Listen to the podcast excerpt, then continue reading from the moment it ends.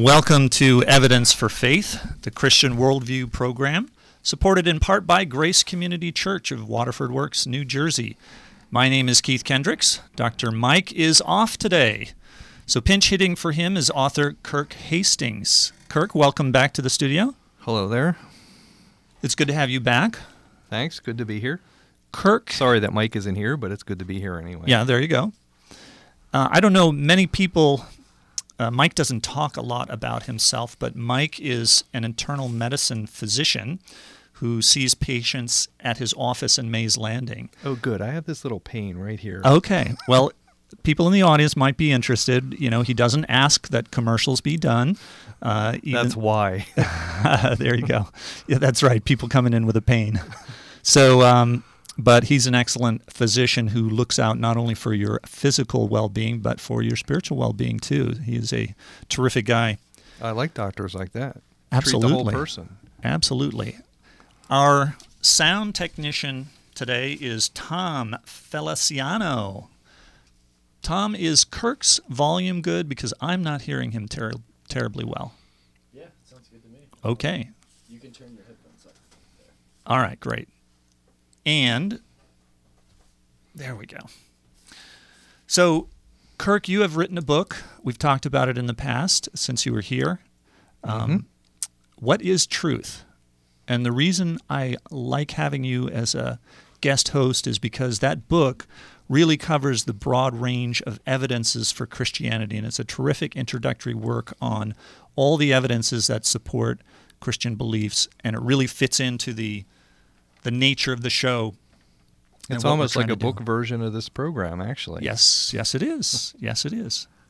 Now, Mike and I have something coming up. We are going to be speaking at the First Baptist Church of Egg Harbor City we're going to be doing a Mother's Day breakfast for the ladies. So we did a, a men's retreat there, a men's uh, resurrection breakfast, and this one's going to be a Mother's Day breakfast on May 8th. So we're going to be recording live again, just like we did for the uh, men's breakfast. So breakfast will be at 8 o'clock. And at 9 o'clock, we're going to record the show with the live audience, and then that will be played the next day on Mother's Day. So we're going to be talking about why our kids are leaving the Christian faith in large numbers. And we're also going to squeeze in a little bit about what science can tell us about the mother of us all, what they call mitochondrial Eve. Ever heard of that, Kirk?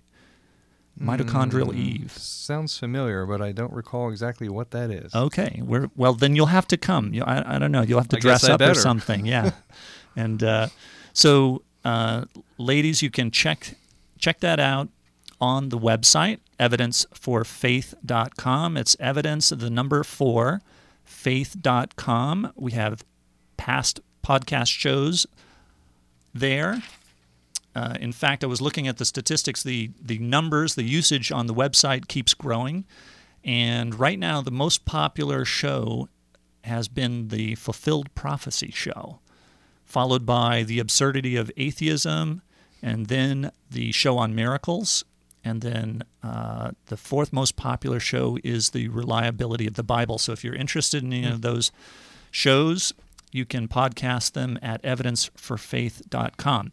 We are also on Facebook as a group, so you can join our group on Facebook.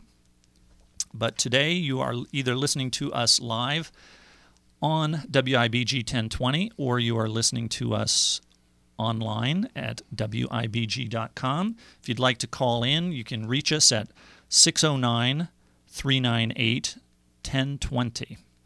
Now, we not only talk about the evidences for Christianity, but we also talk about the many benefits that Christianity brings to individuals, families, and to society as a whole. So we don't shy away from politics on this show. In fact, it, we've talked about it at least twice, if not more times, uh, in the past. And our political values are what made America free and prosperous. And so that's the theme that we talk about. And along that theme, we have a guest with us today. She is running for Congress for the Republican ticket against Frank LoBiondo in the second district. Linda Biamonte. Welcome, Linda, to Evidence for Faith. Hi, Keith. Thank you very much. I appreciate you having me on and taking the time out of this Sunday to allow me to speak. No problem. If you would like to talk to Linda, you can call us at 609 398 1020. Linda, tell us a little bit about yourself, about your background. Um, well, I am from the second district. Uh, I grew up here uh, in Ocean City. Well, I grew up in Somers Point and Ocean City. Uh, I went to school in, in, in both both towns. Uh, I graduated from Ocean City High. Um, I moved away from the district for a while and, and started a career in advertising, but I've always come back to the district. I love where I grew up. It was a great place to grow up. I mean, wh- what better can you have than beaches and surf to grow up? Um, so, and my mother still lives here. She's she's never left. Uh, so she, I come back to visit her, and about a year ago, I decided to. Uh, I moved home um, because unfortunately, I was a uh, part of the the job losses going on around the country. Uh, fortunately, I have found another position.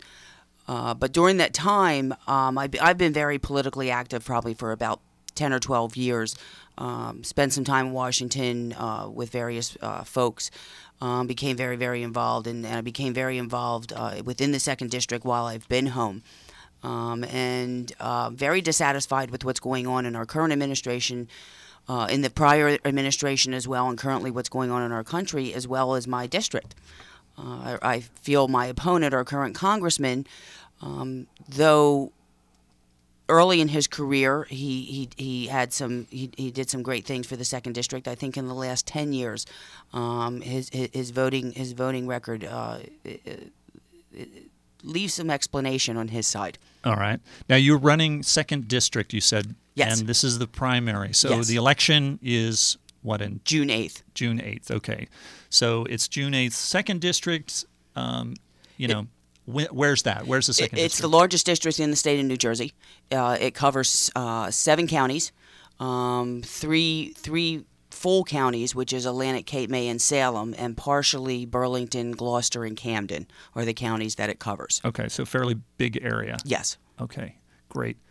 And we do have a caller, so let's take line two. Go ahead, caller. No, we're not hearing anything. All right, let's try this. Go ahead. Hello. There you are. Oh, hi, Linda. I have a question for you. Sure. Uh, I have a small business. Tend to vote on, on the conservative side. Mm-hmm. I am a registered Democrat, however, Mhm. so I can't be voting in the primary. Yes.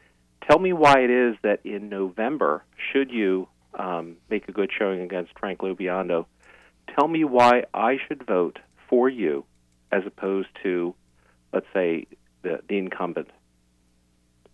Because I have a tendency to agree with a lot of what Frank LoBiondo has done in the past, except for maybe the cap and trade. Okay.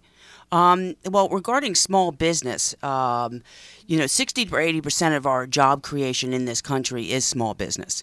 Uh, w- w- one of the thi- one of the things that, that's killing small business is the taxation on small business, increasing minimum wage, which is detrimental to small businesses, uh, trying to keep up with the minimum wage. I mean, the government has has has has no right to tell a small business what they should pay.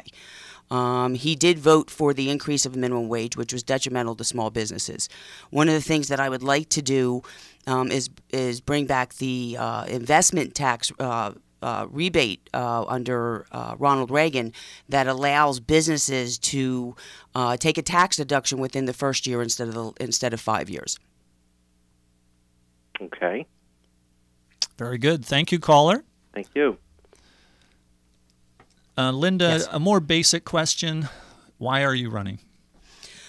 I'm running because I'm very dissatisfied with what's going on in my country uh, altogether. Um, You and a lot of people. though uh, our, our, our congressmen represent a district, they also represent a country. They their their votes on legislation that goes through Congress uh, not only affects their district, it affects everyone in the country. Um, it's not as of late. This has been going on for a good, uh, I'd say, 30 years of just detrimental legislation. I mean, you know, the, the founders, uh, their pr- core principles was to keep small government. Okay, the larger the government gets, the more tyranny we have. Um, and we can see that in our daily life of liberties that are taken away from us um, in, in, in, little pieces of legislation, uh, cap and trade being one of them. Um, cap and trade is probably one of the, the biggest tax uh, tax takers or tax increases in the history of our country. Um, Just for uh, listeners yes. that might not be aware of it, could you give us a quick overview of what cap and trade is and what your yeah. position on it is? Good question. Um, well, cap and cap and trade has to do with carbon credits. Uh, the basic pre- premise of it is that they're going to tax carbon. Um, carbon is not a detrimental gas. It's, it, they consider it a greenhouse gas, but uh, let's go back to photosynthesis. you know, I mean, that's basically where carbon comes from. Mm-hmm. Um, vegetation can't survive without it, and we can't survive without vegetation. Otherwise, we'd have a brown planet. Mm-hmm. Um, I don't even know if they if they teach photosynthesis in schools any longer. Um, but I mean, you know, I mean that's that's common logic. I mean, carbon is, is a natural gas and fuels that we burn are natural gas. Fossil fuels are natural. So, um, so, they see these uh, our incumbents see this as a bad thing. The carbon emissions is what you're. They see it as a cash cow is right. what they see it mm. as. They see it as a cash cow to trade derivatives across the marketplace, just like the housing bubble. Uh, that's what they see it. They, the Goldman Sachs and the Al Gores of the world see dollar signs in their eyeballs with these carbon tax credits mm. to the detriment of industry and people. So that's basically, in a nutshell, what this bill entails. Um, and they'll tax everything. They'll tax you breathing. They'll tax your electric rates. Um, as I had said earlier in the show, um, you will also have an increase in anything that's made with petroleum. Garbage bags will increase. Uh, the milk will increase that of the container that it's in. Um, plastics. Plastics in because it's all made. Everything's from made of lipstick, plastic chapstick, uh, tires, uh, car parts. I, I mean, uh, there we we could have a broad brushstroke of, of things that are made with petroleum that would probably double in price right. to the American people. Um, so and their stated purpose behind this is they want you to use less of these things. They want to curtail your emissions. It is all a war against cars. In we other words, be... ride a bicycle to work instead. Well, you know, it's car. funny that you say that. I just had to do a business trip in Amsterdam. Uh, I was in Eindhoven, and and uh, I came back, and it was funny on my eight-hour flight back. I was sitting there going this administration wants to turn us into Holland. Mm-hmm. Yeah. That's what they want to do. They want to turn us into Holland. Yeah. Because cars are so overpriced over there because the petrol's high and what it costs to their industry to make cars. Most people drive bikes. Um, I, but I, Holland is a totally different country than oh, America it, is. exactly. They can exactly. do that and survive, it, but I don't think we could do we that. We can't. Or, or, or, just our landscape of our country, we couldn't survive like that. Right. Um, so, you know, but try telling that to to a progressive administration. Um, they don't see it that way. They everybody thinks you know Europe is great. Well, they pay a seventy percent tax structure and they get everything for free. Well, it doesn't come for free because you're paying seventy percent of your taxes. Right. You know. Yeah, so their biggest their biggest concern is uh, what vacation they're going to take. Exactly. free? Exactly. Of your income? Well, you know one thing too that they don't have. They don't have a constitution. Right. They don't have an American Constitution mm-hmm. that 56 great men put together for us with a core of freedom and liberty. Right. That is exactly what they didn't want. They left a country that does exactly what Holland does. Right. So, so the primary issue is it goes directly against what our founders gave this great country. We have a constitution. Mm-hmm. So, so this cap and trade thing goes back to the idea of global warming. So yes, I take it that exactly. you do not believe that global warming is caused by man. It's it's it's junk science, if you want to call that science, uh, to fool the American people into becoming Europe. Right. Well, we have it's a discussed justification for the green people to do what they do. Exactly. I mean, what do you want to do? Is live live in caves? Right. Um, right. Yeah. You know, I mean, that's why we don't do drilling here. I mean, my, right. my opponents voted 100% against drilling. Well, we've uh, we've discussed uh, global warming several times on the show. This is, you know, a show about science and religion, and, and, and we have debunked the uh, global warming myth uh, multiple times. But they are still after us with that. So, yes, they are. They're after our money. Yeah, and I, mean, I think that they use a lot of fear mongering with the drilling yes. off the coast yes. because they make it sound like yes. if they do this, we're going to see all these big rigs out no beyond the beach. But that's not true. You might see one big rig, and, and the technology with drilling now, they can do directional drilling, they can do slant drilling. I've read about that. Um, there has not, we had two hur- Category Five hurricanes in the Gulf, uh, uh, with, what was it 2005? Not one ounce of oil spilled. Okay, because mm. what they do is they cut it off from the source so that if the platform goes down, no oil s- spills. Right. 100% of oil spillage comes within transportation. Mm-hmm. That Interesting. is how oil spills, not from the drilling. Right. And oil d- drilling for natural gas. Now, off the coast of New Jersey, we have natural gas. Mm-hmm. Um, it would not be detrimental to the coast of New Jersey. It would actually create another industry and create union and non-union jobs. So it is not detrimental, and, and we lose 2.36 trillion dollars within uh, uh, out of this country's economy by not drilling our God-given resources. Now, and let me repeat: God-given resources. They're ours. You mentioned also, uh, I forget what you called it, but it's the idea that the um, towers can be miles and miles away from where they're actually drilling. Yes. They can It's be drilling right. drilling. Yeah, it, they can be drilling somewhere off the coast, Correct. but the tower can be Correct. way far away somewhere. We'll never, we'll Correct. never which see is it. which is Wait, you know the the, right. the you game can't see it from the shore. Exactly. Right. The game it's 30 miles out. The game is we're allowing Cuba to, to drill off the coast of Cuba in international waters. They're drilling right in, they're tapping right into our resources from slant drilling. Right. So they're taking our resources Slant from drilling, us. that's now we're was- allowing yeah. Russia to do it in the Gulf of Mexico. That's our oil.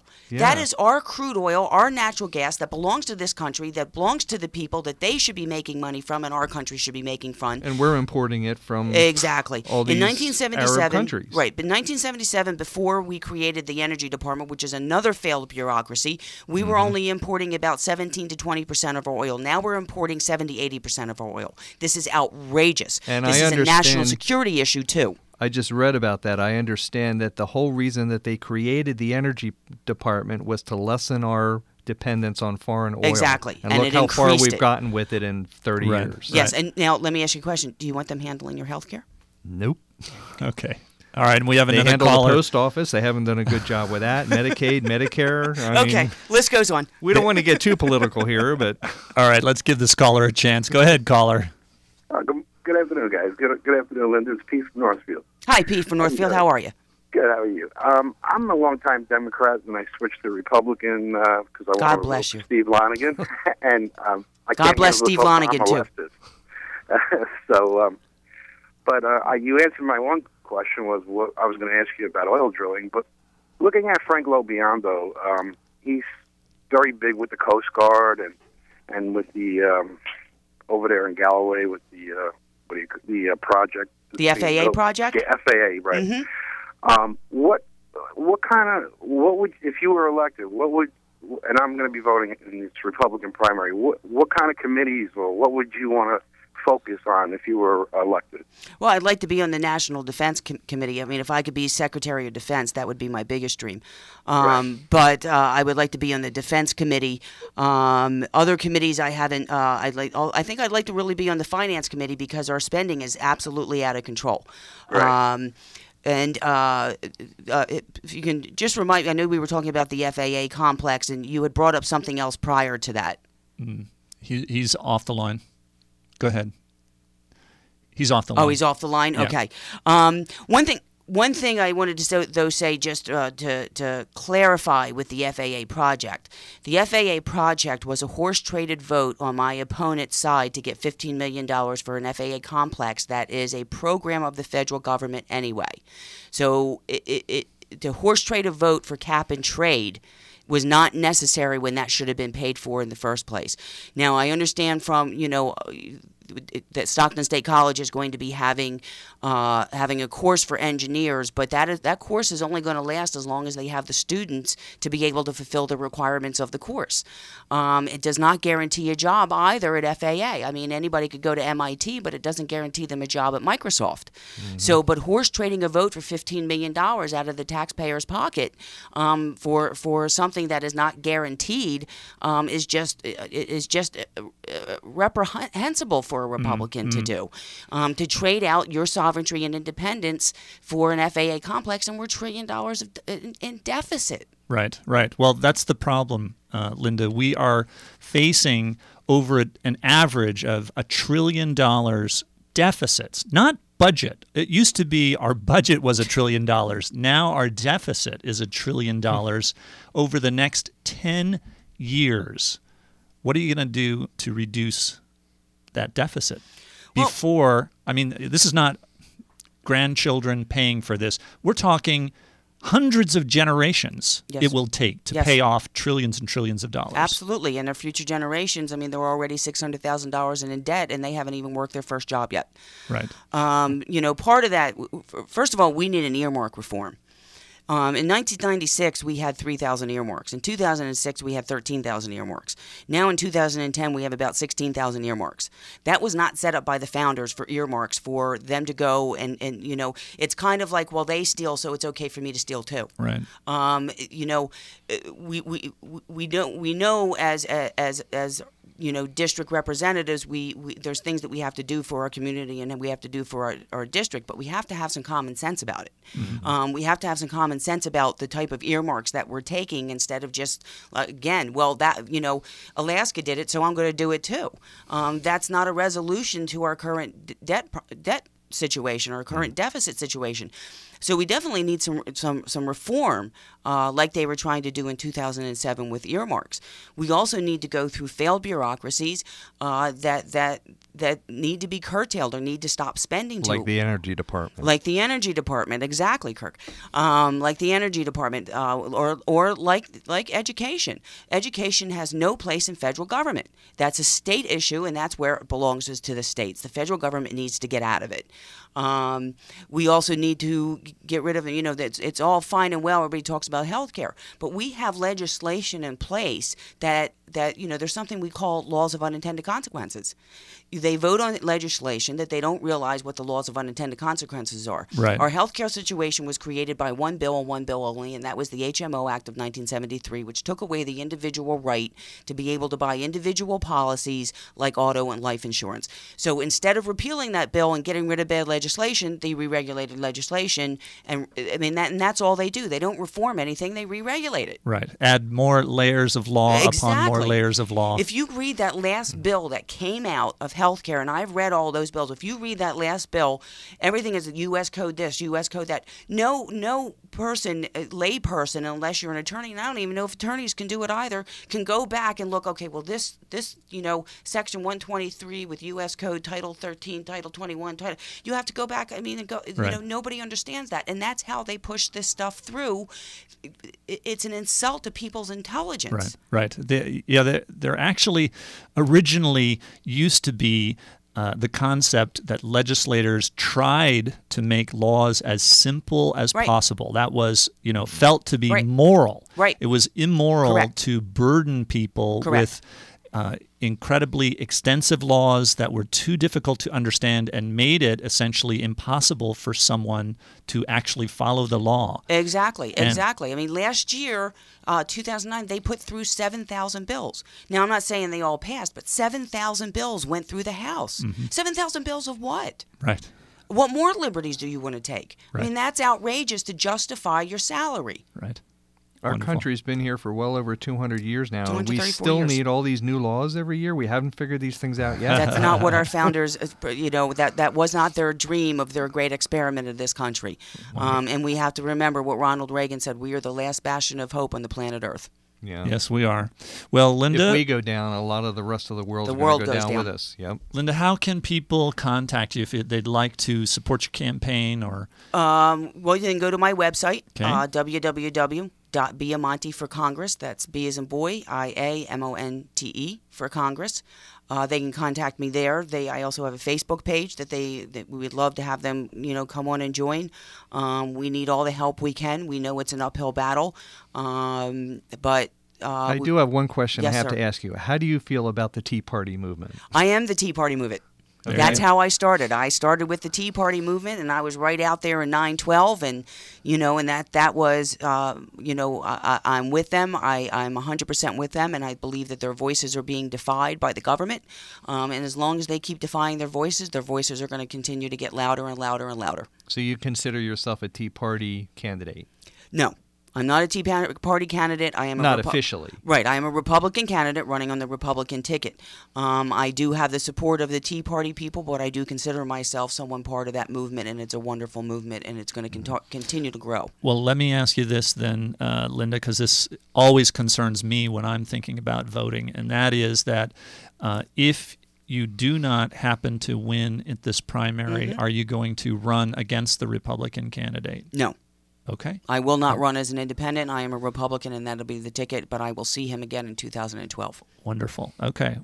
Linda, it's been a real pleasure to have you on the show. I want to have you on for a full hour sometime. Okay, anytime. Very good. Anytime, Okay. I'd enjoy it. All Thank right, you so, much. You bet. Thank you, Linda, for being here. So that's uh, Linda, or it's uh, Biamonte for Congress, and not the number four, F O R, No, right, FOR. Congress. Great. Thank, you again. You bet. Thank you, Linda. All right. Well, that is part of the political views that we uh, like to sh- to bring up on this show. And if you are just joining us, you are listening to Evidence for Faith. I'm Keith Kendricks, and we have Kirk Hastings, who's being unusually quiet. I'm here. Okay, good. Let people know. Guest host for the week. That's right. And you can call us at 609 398 1020. We are going to shift gears a little bit because today's topic is Does science conflict with Christianity? We shift from the political department to the theological department. To the, yeah, well, to the science department. Okay. So last week we talked about the evidence, the scientific evidence that a soul exists that has been demonstrated on PET scanners and in uh, very uh, scrutinized near death experiences. And uh, that was a terrific show.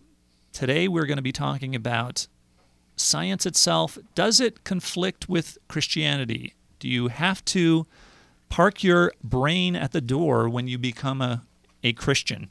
That sounds like what this whole show is about.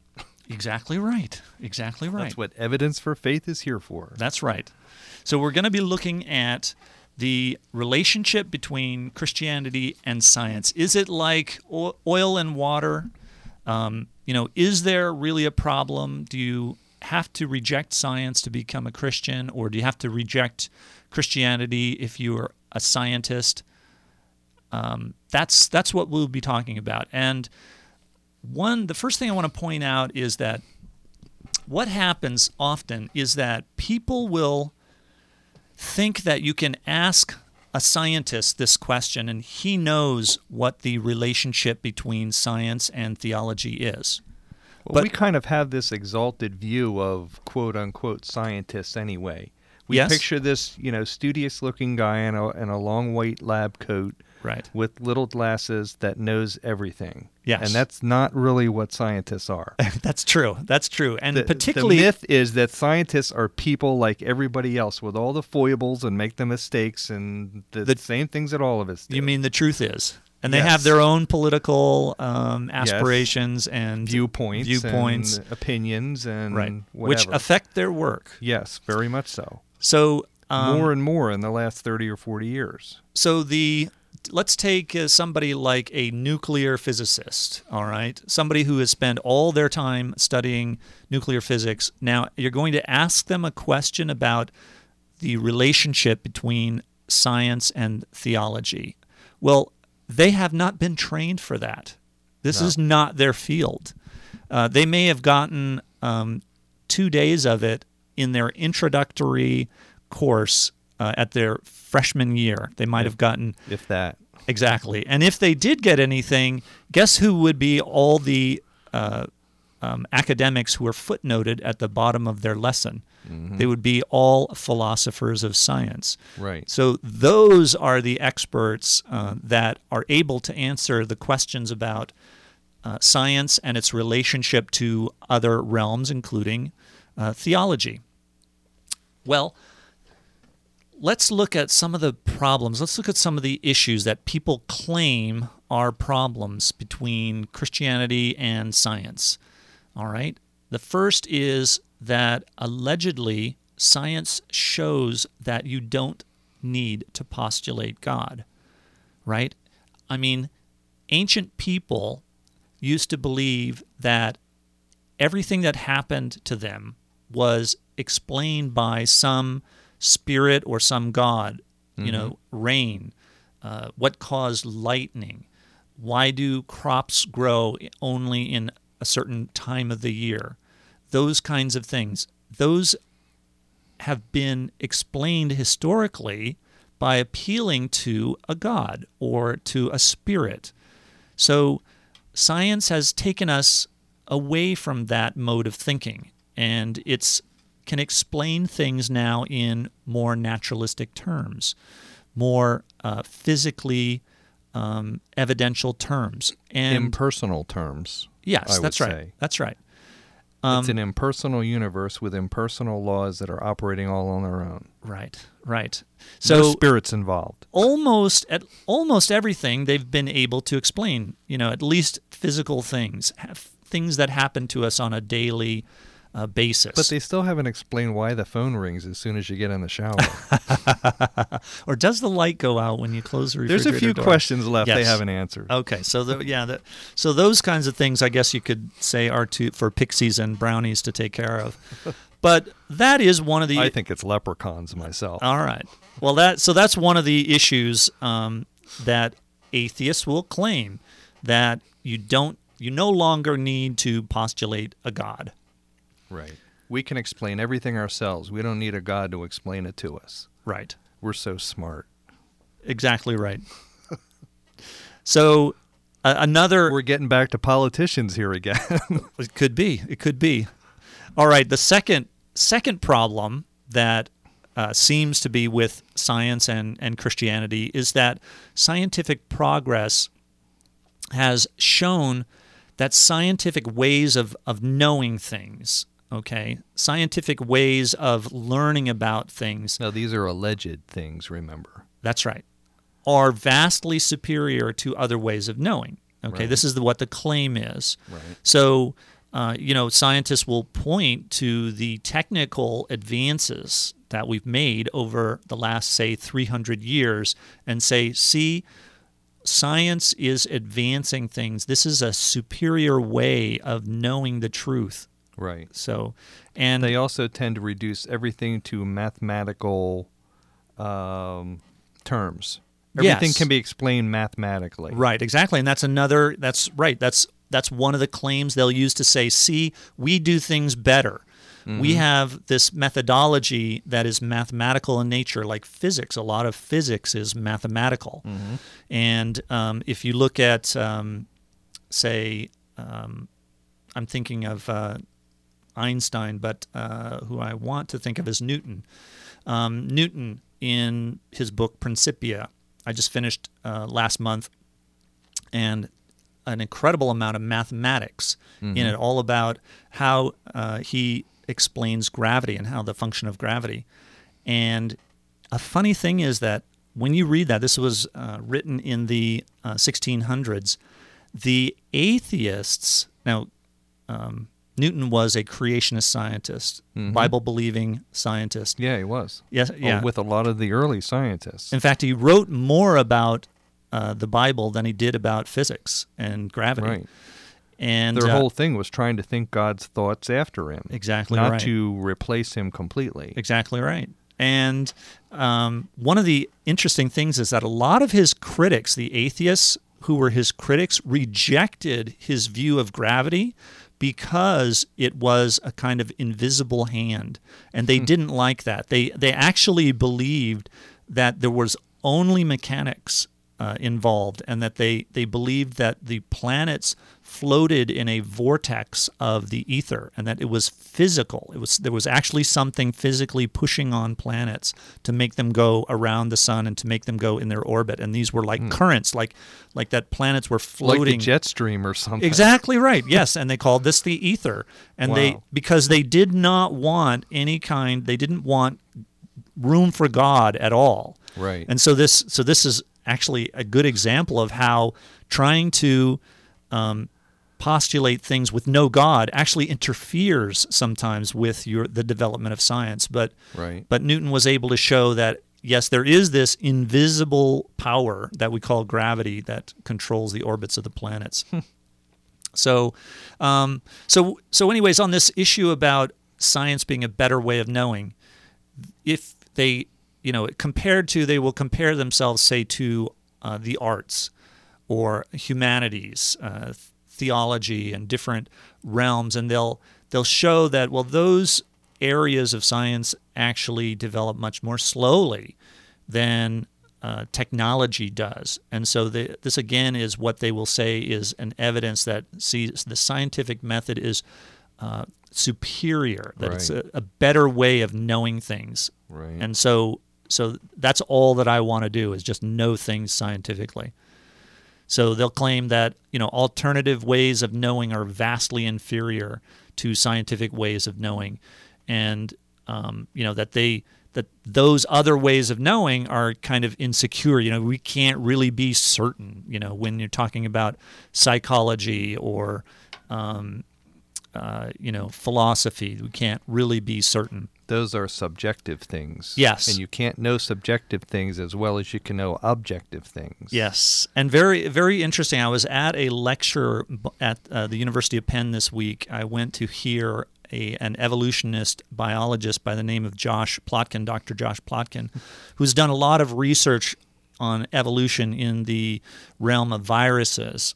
And uh, he had uh, some was giving some very interesting reports on on the kind of studies that he's doing, and he got challenged by one of the other professors in the audience who challenged him about because he seemed to be saying that in the future, you know, we'll be able to explain everything once we know about a person's DNA. We'll be able to explain everything, and implying that he would be able to explain all the person's behaviors and actions and things. Right. And this uh, uh, scientist uh, or this uh, professor challenged him and said, "Well, you know, really, this uh, knowing what somebody is like physically, knowing the, what how they're built, what their DNA is, really doesn't help us in realms of things like uh, politics and uh, sociology. Or art. Yeah, exactly. Or And philosophy, even to some extent. And so he was willing to back down a little bit, but you could tell that he still reserved this viewpoint that if only we could really, you know, count up the nucleotides of every person, that we would be able to explain everything by this. And this is the kind of um, uh, strange, like, um, reductionist thinking that Right. that someone now here he is he's a biologist but he's not a philosopher No. You know, he's not an expert in these other fields, but yet he believes that in his limited field of, of biology, of evolutionary uh, or biological evolution, that he can explain everything. So, now, here's an interesting point I'd like to make on that. His statement that he feels he will eventually be able to explain everything about a person once he understands their DNA, Mhm. that in itself is not a scientific statement why not? Because there's no evidence to support that. Ooh, yes, you're you're getting Therefore, that's a philosophical statement. Right. He's getting out of his arena already simply by making that point because that is not a scientific point. yes, I go into that in my book in a, in a number of areas where scientists say things that are not scientific, right, right, but people accept it because it was a scientist that said it. Exactly right, and That's that's the mistake we make. yes, and that's part of the problem with this alleged problem. Yes. All right. So a third alleged problem is that uh, scientists will claim, or atheists will claim, that specific biblical texts, if taken uh, literally, have been shown by science supposedly to be false. Okay. And so therefore, Christianity and science don't mix. Well, you have to think about this. Um, really, what does that prove? If that if that were true, um, and and I don't agree uh, necessarily that that is true.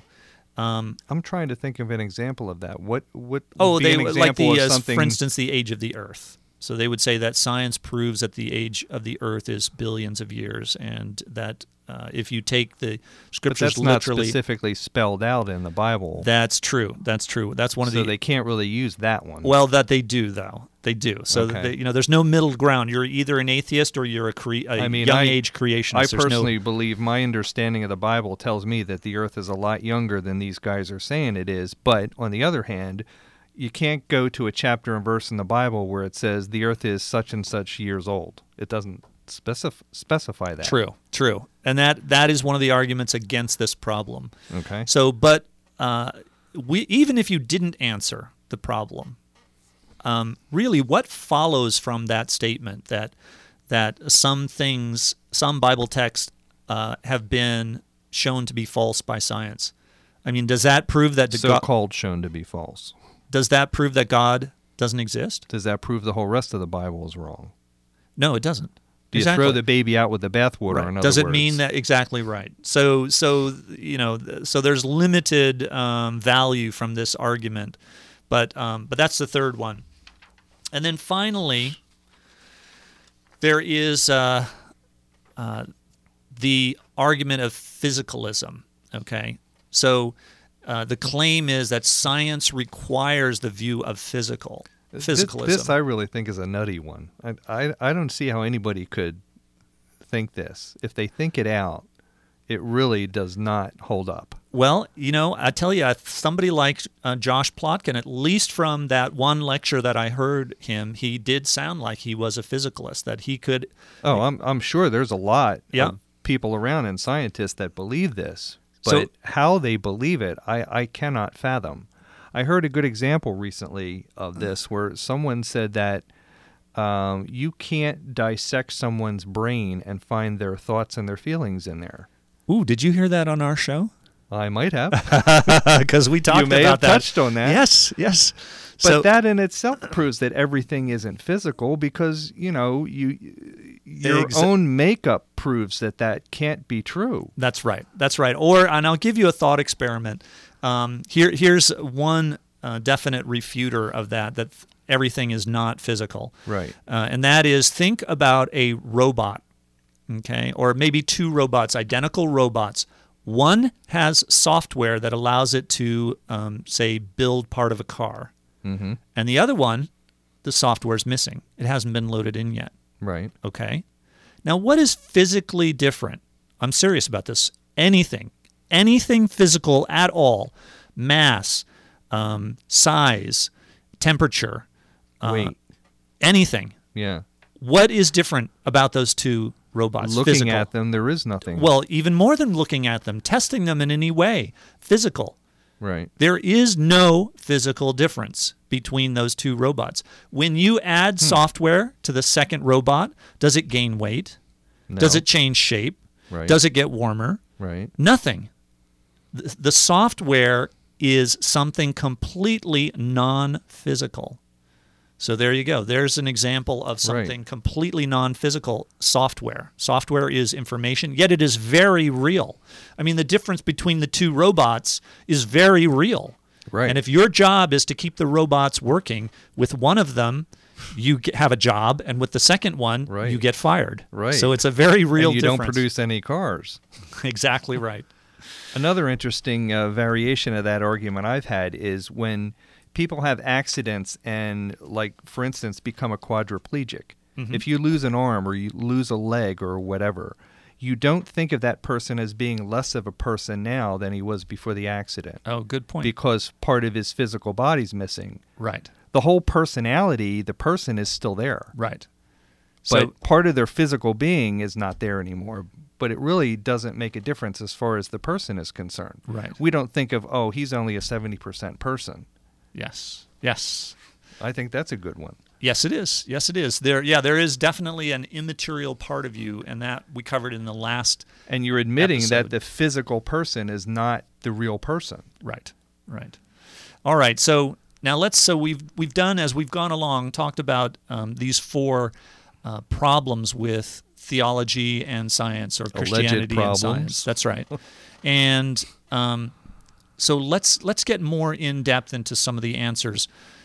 Um, I do want to say, you know, that uh, it's been the Christian position that we basically gave birth to science. Uh, the Christian worldview gave birth to science. It was the early creationist scientists who developed the uh, the scientific method. In fact, uh, it was first um, really written about by Francis Bacon, a creationist scientist who talked about the scientific method. Mm-hmm. And one of the interesting things, you know, if if if creation scientists started science, then what happened? What went wrong? How to get away from them. Exactly. Well, here's one of the um, explanations, and and if uh, Tom, if you'll get uh, a sound clip that I, I pulled, I noticed while I was watching the late the uh, recent movie um, Sherlock Holmes. Uh, there's a part where Sherlock is explaining something about science that I thought was very fascinating, but Francis Bacon in the scientific method very clearly said that what you should do is develop your facts first. Go for the data. Find the information. Once you have data, once you have examined something very carefully, then you create a theory about that data and then you set out to try to prove whether that theory is correct or mm-hmm. you try to falsify that theory. And that is the original scientific method and how things were supposed to work. Mm-hmm. But what happened is that during the Enlightenment period, atheists flipped that on its head. And in fact, atheist Enlightenment people used to laugh at the creationist scientists and call they said they were not theorists and they would laugh at them for not theorizing. And what they thought should happen is that you ought to theorize first and then see if the facts match your theory. Well, of course, there's a big hmm. problem with that, and Sherlock Holmes tells us what it is. It's a huge mistake to theorize before one has data. Inevitably, one begins to twist facts to suit theories instead of theories to suit facts. Okay, did you get that? I was a little bit low. Let's try try it again. Let's see how that goes with a little higher volume. This is Sherlock It's Holmes. huge mistake to theorize before one has data. Inevitably, one begins to twist facts to suit theories instead of theories to suit facts. All right. Well, there was a lot of Mm-hmm. I got background noise that in time. that. Okay. So, do you see what he's saying? Yeah. Really, you're depending on your imagination first, and then trying to force the evidence to fit your imagination, Exactly right. rather than going with what's real to begin with, and then trying to understand why it is that way. Exactly right. Well, if you're just joining us, you are listening to Evidence for Faith, the Christian Evidences and Worldview radio program. I'm Keith Kendricks, I'm Kirk Hastings. and you can uh, join in the conversation by calling 609 398 1020. But do it quick. We're only here for five more minutes. Oh, is it only five minutes? Just about. Okay. Oh, our engineer is telling us seven, so you are wrong. Okay. Oh. I found Kirk made a mistake. Uh, oh. So um, let's get into. I do have a really good uh, sound clip that I want to get into. One of the Actually, I have this theory that it's five minutes. Oh, I'm going to set out to try to prove that. well, okay. I'll tell you what. Two minutes two don't minutes. count. Wait two minutes, and you'll be right. All right. So, um, so how do we, how do we uh, uh, answer? Uh, let's let's answer the issue of scientism. Okay, the the idea that um, science really is the best way of proving things, and that um, things that can't be proved by science uh, basically aren't true. okay. Okay. Well, there's two forms of this. They come in there's strong scientism, and that means that something can be known only if that thing is scientifically testable. Okay, that's strong scientism. Now, that uh, is obviously false, and I'll tell you why.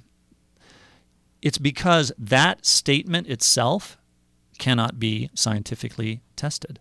So it's like cutting off the limb that you're sitting on. The Right. statement itself can't be proved scientifically, so it is a self-refuting statement. Right. It's it's like saying that no uh, no sentence is longer than three words. You know, it is obviously false.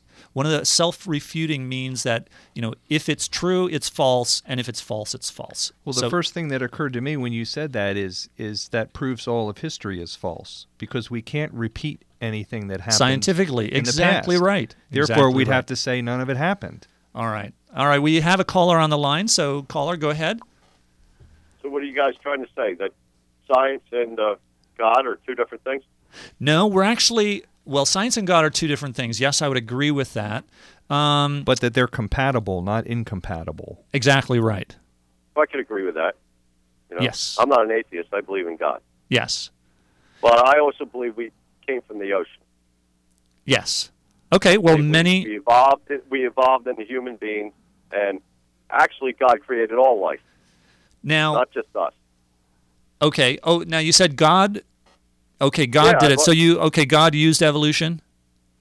Pardon me? God used evolution. Well, I think evolution just developed on itself. Okay.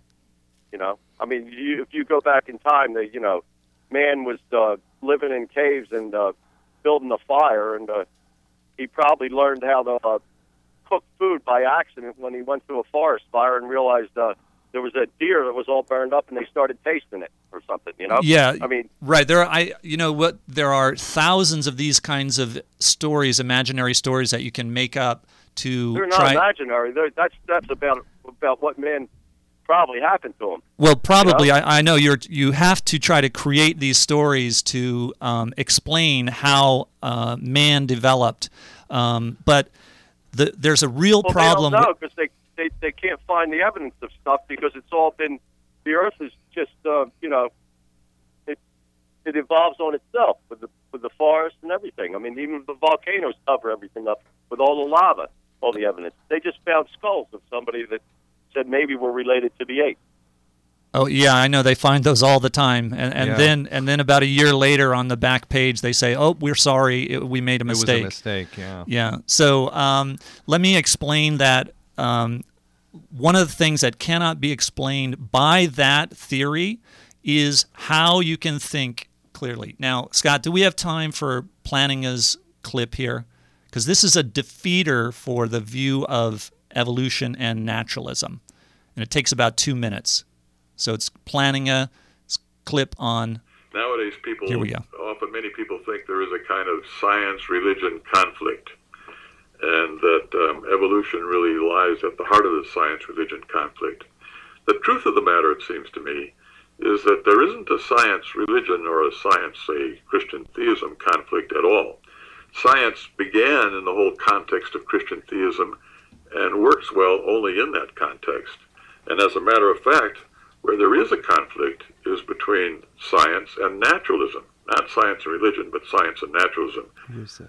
If you're a naturalist, you will think, of course, that what I think depends on my neurology, on how the neurons in my brain are working, on what goes on in my brain. It also, dep- uh, it's also, my behavior also depends on neurology.